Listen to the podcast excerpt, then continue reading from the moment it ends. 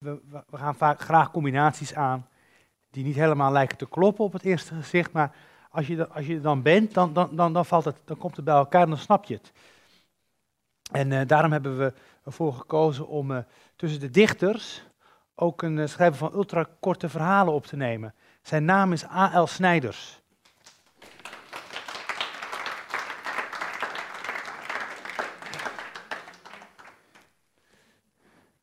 Zo. Hallo. Meneer Snijders, dit is gewoon een soort dag op het kantoor. Vind je het raar? Dit tasje.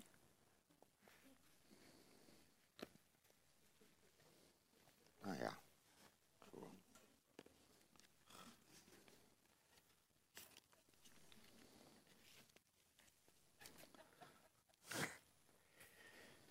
Dit is gewoon mijn agenda.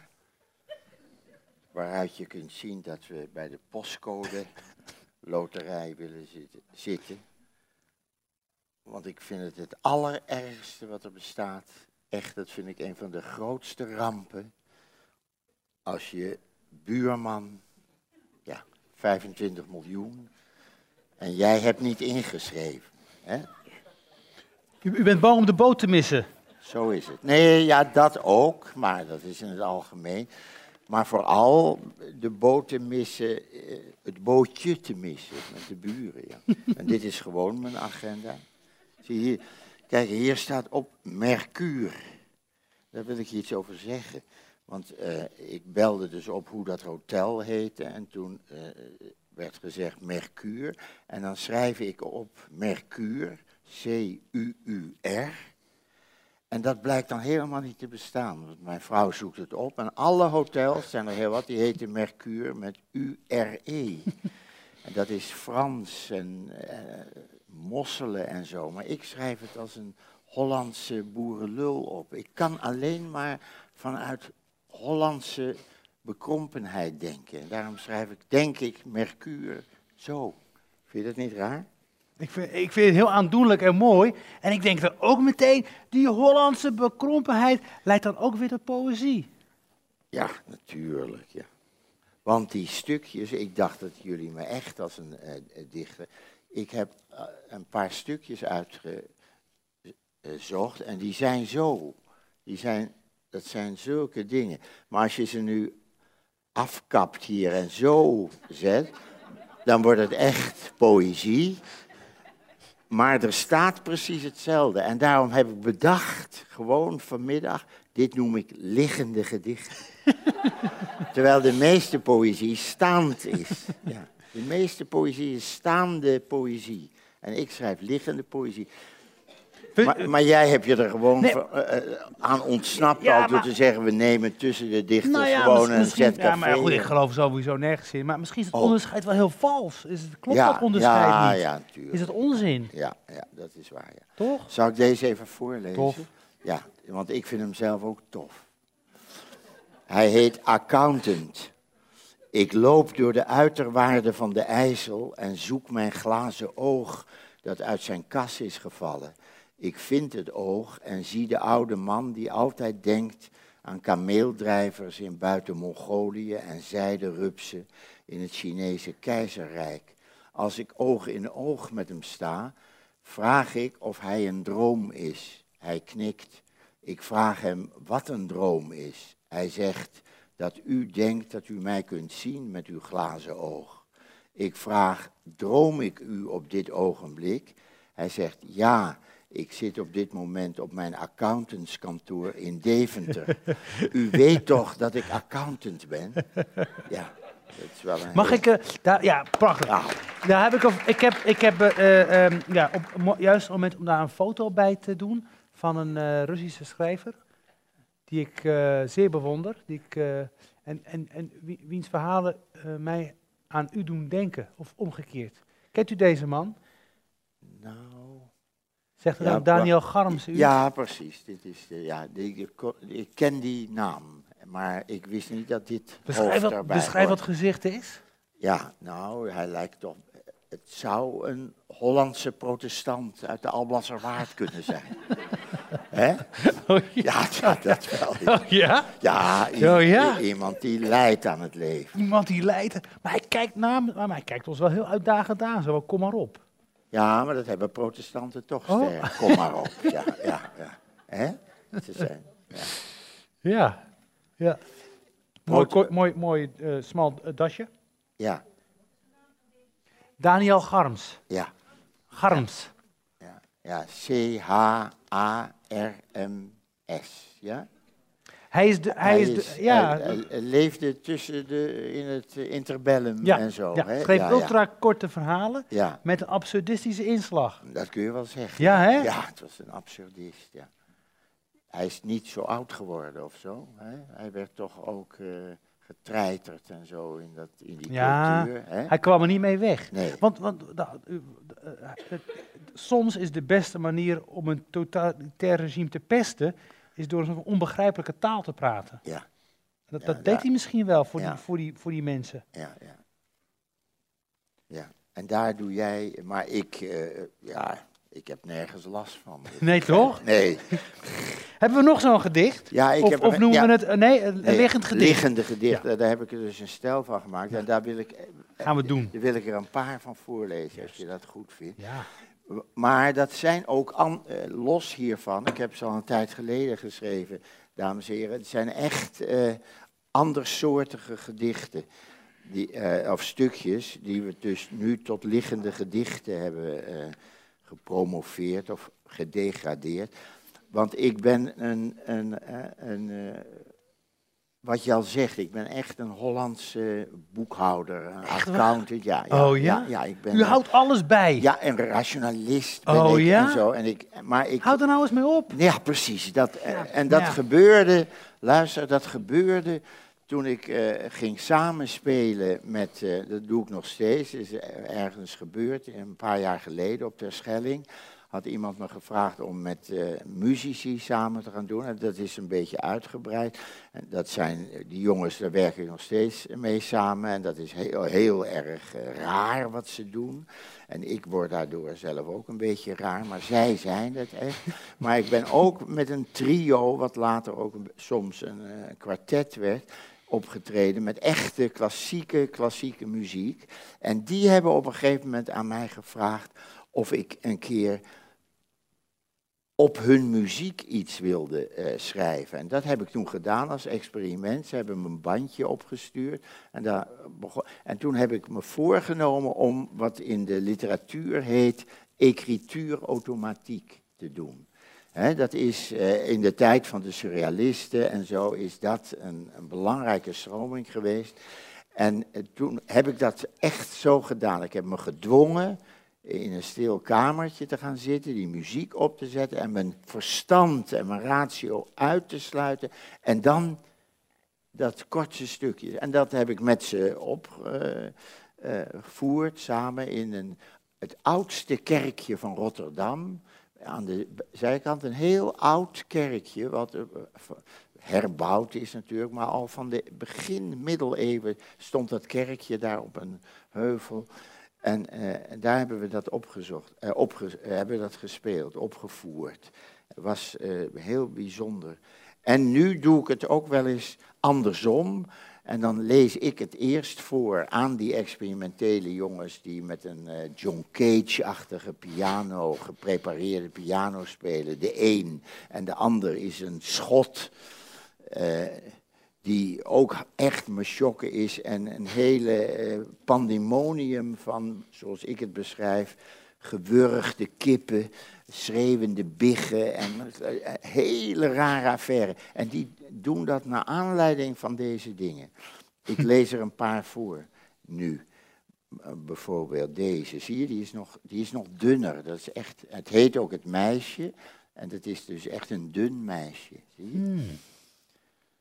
En dat heb ik dus zo intuïtief geschreven. In die stilte van die kamer, niet verstand op nul. Ja, absoluut maar op nul. Maar verstandsloos misschien wel. Verstandsloos, ja. Wat jij dus wilde van mij, dat riep je daarnet. Ja. Hou er eens mee op. Hou er eens mee op. Ja. En dat is toen gebeurd. Dat is toen gebeurd. Met dit als uitkomst. Zoals een meisje tegen een boom leunt. en waaraan ze denkt. Ja, de liefde natuurlijk. Ze behoort tot de natuur. Maar vergis je niet, ze denkt ook aan motoren. Achter op de motorfiets door de Ardennen. Ook aan de motoren van de Sherman-tanks, die zijn achtergelaten. De meeste verroest en vernietigd, maar sommige opgeschilderd in een plantsoen. Achter een lint. Nooit vergeten. Vrijheid. Aan die vrijheid denkt zij niet, want ze is vrij. Mooi. Ja, wat ik wonderbaarlijk vind, is dit is natuurlijk kristalhelder, zeer poëtisch, voor meerdere uitleg vatbaar, maar zou nooit u nu zijn opgekomen als u erover was gaan nadenken? Nee, precies. Oké. Ja. Just checking. Ja, dat is zo. Ja. Ben jij ook, heb jij dat ook? Ja, heb ik ook. Als ik ga nadenken, dan krijg ik een IQ van 12.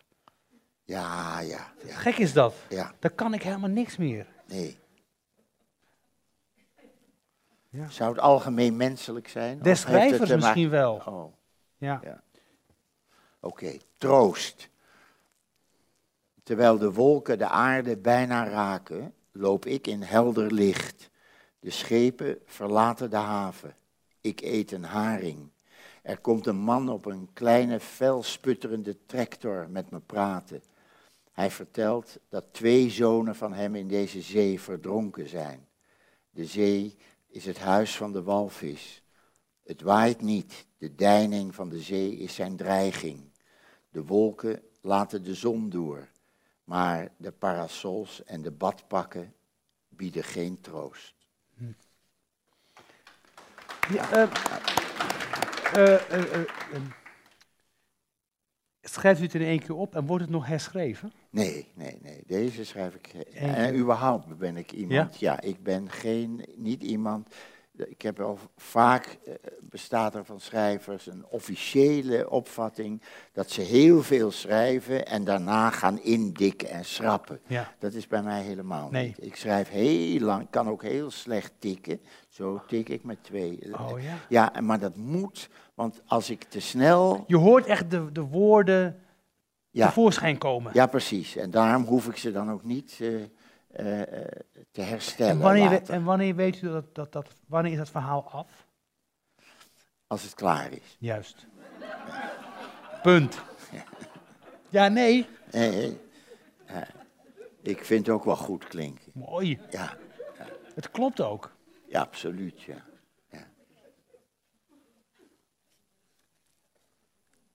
Zal ik er nog eentje doen? Ja, wat jij wil. Jij bent de baas toch hier? Ja. Ik heb er ook één die echt... daar zit politieke woede in, dit dingetje. Terwijl ik eigenlijk niets met politiek te maken wil hebben. Maar ik weet er wel wat van, hoor. Wat iedereen ervan weet. Maar ik vind het dus echt niks, de politiek. Maar goed, maar hier, dit is er eentje. Ja. Kermis heet het. De kermispaarden draven met me mee als ik Wenen in de koets van mijn buurman verlaat. Hij speelt hobo. Ik hoor de muziek wegsterven als ik door de stadspoort rijd. Wat hier is gebeurd, wat is hier gebeurd? Wat is dit voor een land? Wat zal hier nog meer gebeuren? Na 10 kilometer merk ik dat er een meisje op de rug van een kermispaard is gesprongen. Het is Sonja. Ik ken haar goed. Wij kussen elkaar wel eens achter de herberg waar zij werkt. Wat is dit voor een land? Roep ik uit de koets als zij naast me komt rijden. Ze lacht. Het is een vrolijk kind. Ze roept: hier wonen niet alleen genieën, maar ook krankzinnigen. Ik dacht dat ik met dit hele stukje Oostenrijk in één keer voor eeuwenlang had vastgezet. Want dat is toch het meest griezelige land ter wereld. Met genieën als Freud, Kokoschka, ongelooflijk. Al die kelders. De Wittgensteins en zo. En Hitler. Ja. Hè? Ja. Dat is toch werkelijk. Nou, dat je daar in zo'n klein stukje dat kan, dat ben ik toch wel... Vind ik even knap, Nee, maar u doet toch...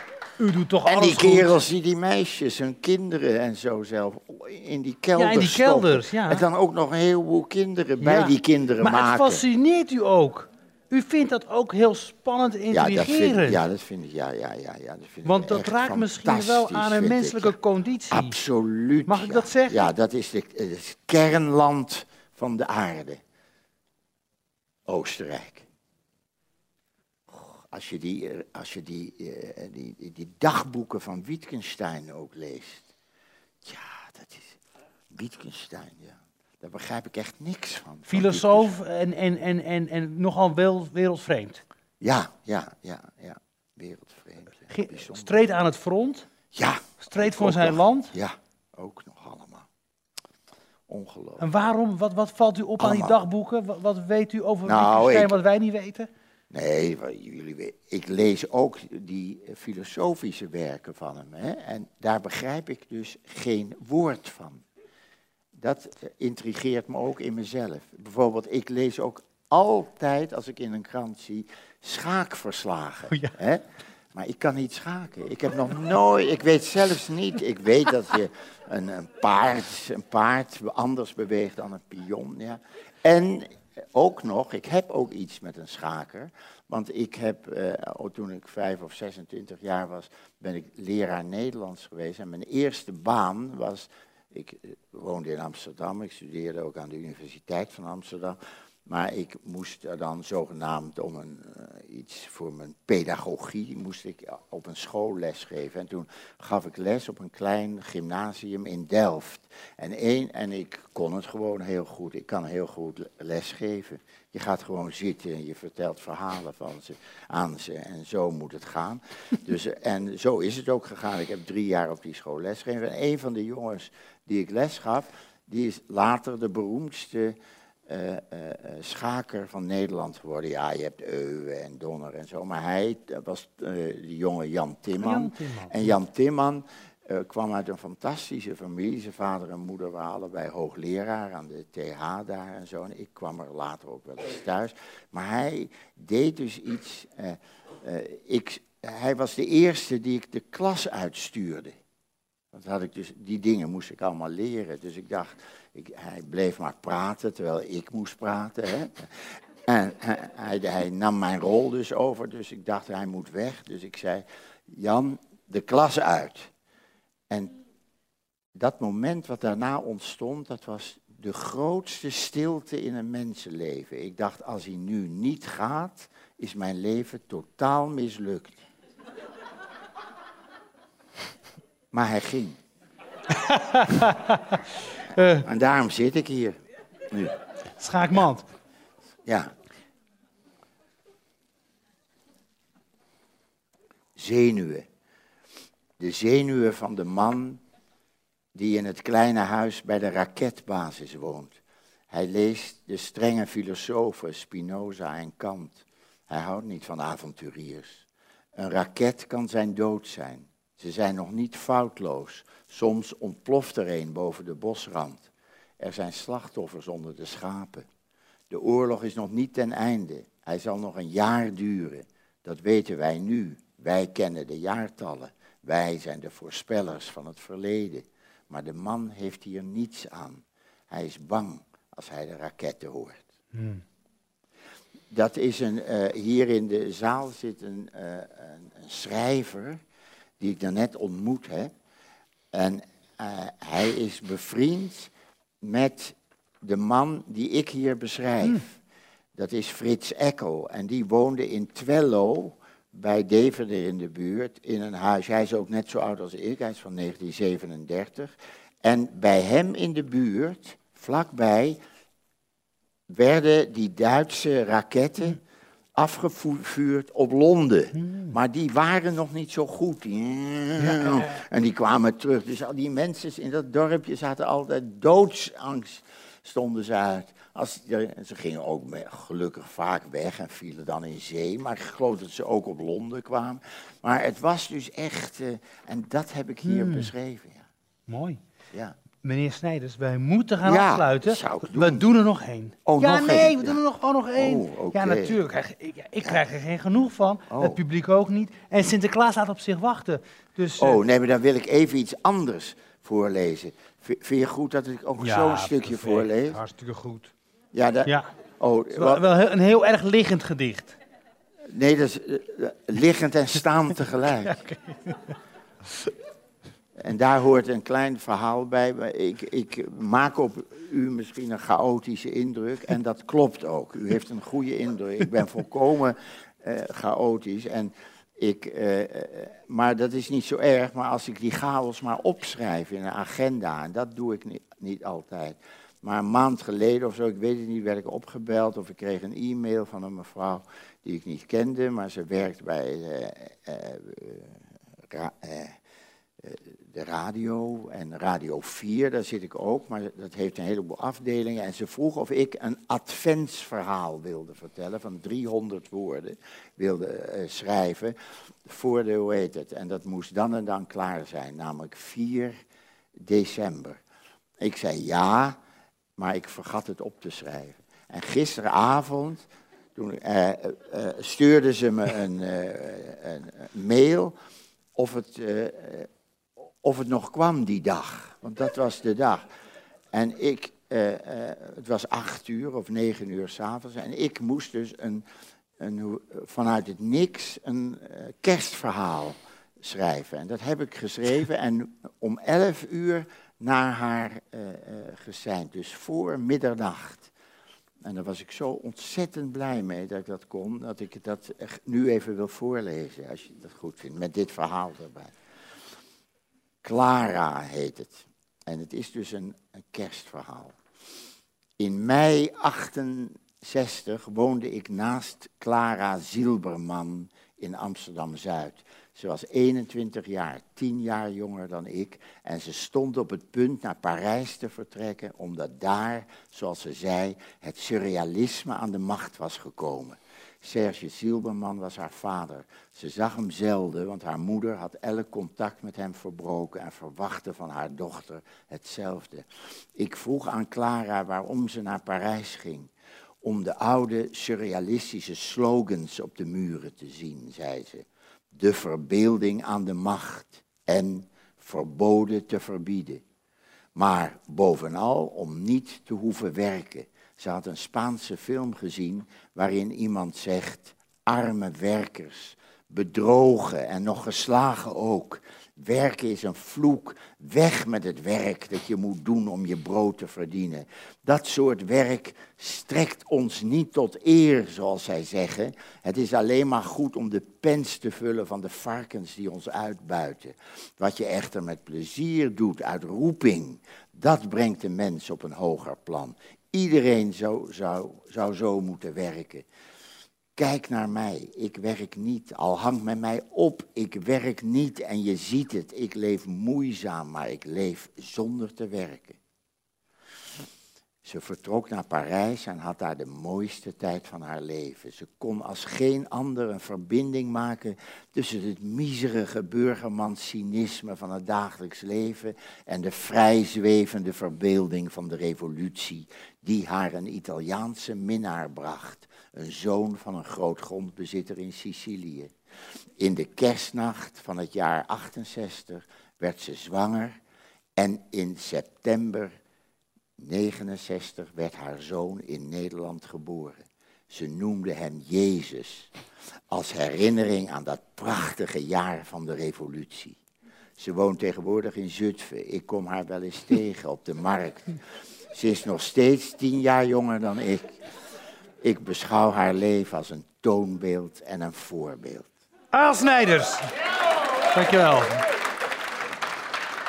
Ah, ja. Later, toen het klaar was, toen dacht ik, maar ik ben toch blij dat ik, toen dacht ik dat ze zwanger werd op die kerstavond, had ik een beetje smerig, wat ik niet wil erbij zetten, het zinnetje.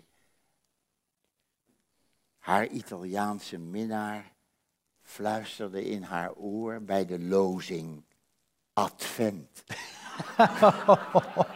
Het komt. Maar dat vond ik toch, hè? Nee, dit is beschaafder. Oh, Dames en heren, A.L. Snijders.